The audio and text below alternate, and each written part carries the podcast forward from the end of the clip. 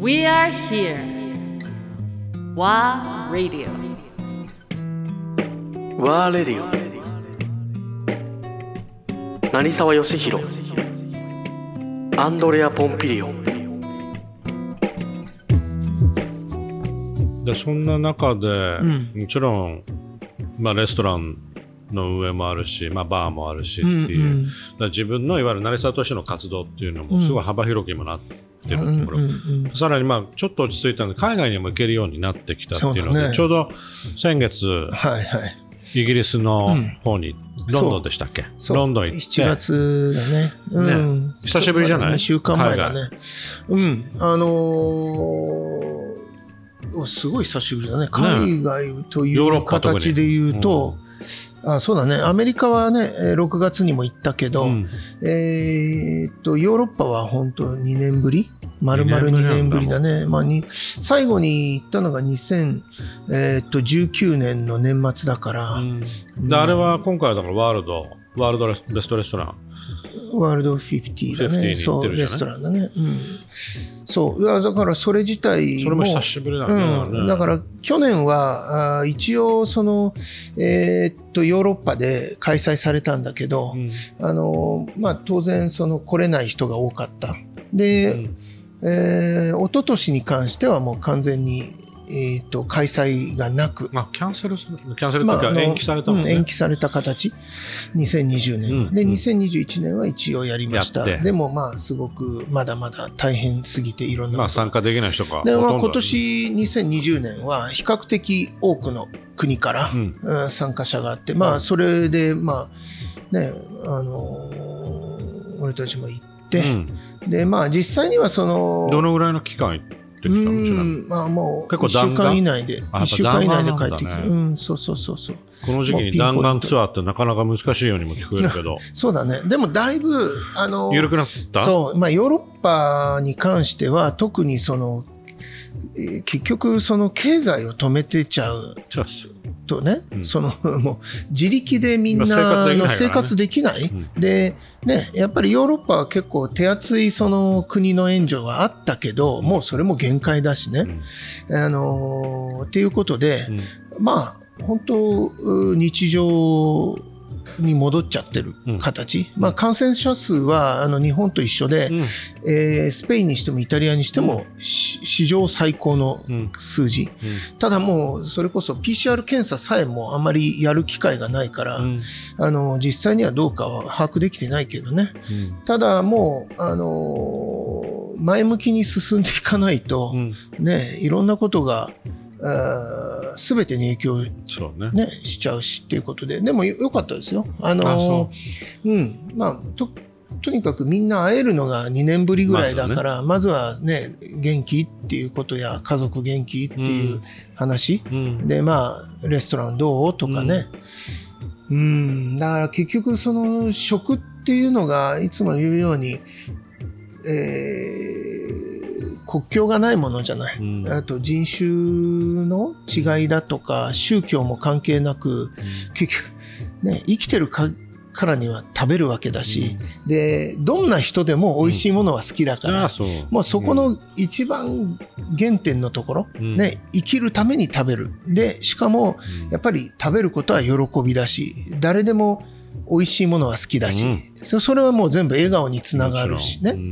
えーっていうことだけにあの集中して考えれば、やっぱり食の世界っていうのはあ常にこうポジティブなわけで、なんかだから変わったことというか、そのワールド50参加して、例えば食の傾向とか方向性とか、そういうもの何か感じた今ああそうだね。回。ワールドまあ50で感じないのかな、うん、いやもともとワールド50が、えー今回で20周年だったのね。あもううん、20周年だ。2000、えーなんだ2000年からスタートしたのか。うんうん。で今年2020はいはい。年ということで、まあそう考えるとその2000 2000年っていう年が、まああの結局、えー地球上の環境のああのいわゆる悪化も見えてきて、もうこれはどうにかしなきゃいけないっていう頃だったっていうのが一つと、あとはやっぱりそのワールド50の功績というかは、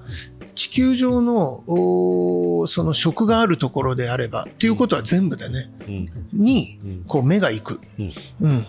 あのーこの大都市だけとかではなくて、うん。えーどんな小さな村でもね。村でも、うん、そこに頑張っている料理人がいたり、うん。えー人を感動させてる人がいれば、うん。そこに目が行くと。評価される。そうすると何が起きるかというと、うん。あのいわゆるその食の多様性、うんうん。えー文化の、うん。食文化の多様性っていうものがすごく見えてきて、うんねまあ、えーそそれこそ今からうー30年以上前うん。40年前だったら、えーいわゆる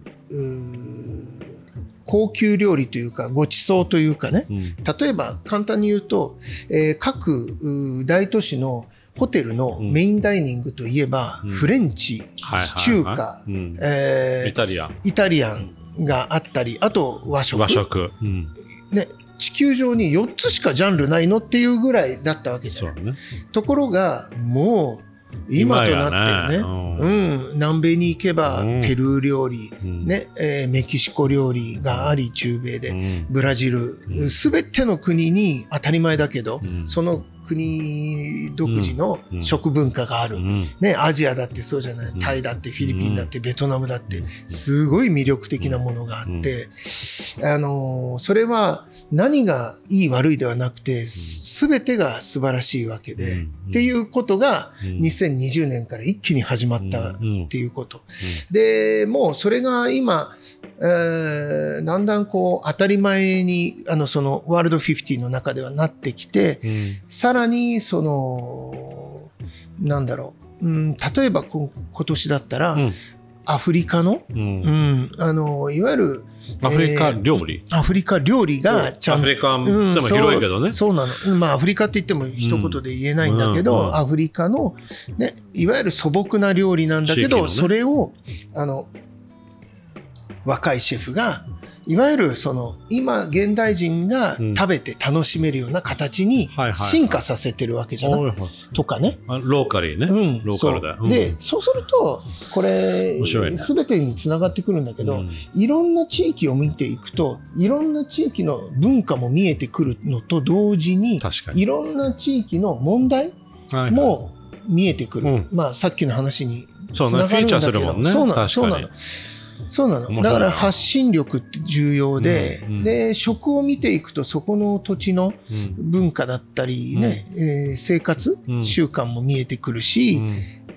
で今言ったようなその問題も見えてくると、同時にその問題にもちゃんと向き合わないといけないなって。例えばまあうーんいっぱいあるよね。だから、まあ男女差別の問題であったり、うんうん。それからあと原住民と、はい。それから、まあ、今、ね。ね住んでいる人たち、はいはいはい。新しく移って住んできて、うんその国を今作っている人たち、うんだんだんそのもともといた先住民というか、人たちが追いやられちゃってたりする場所もいっぱいあるし、でそこには面白い食文化があるわけじゃない、ね、その先住民というかその原住民。うん。だからある意味やっぱり今あのねうん成沢でやね、頑張って研究したいやりたいと思っているのが里山料理なんだけど、うん。それも一緒で、うん。結局その地域に行けばその土地のはい自然環境とか、その土地でしか取れないいものをがあるからね。どうん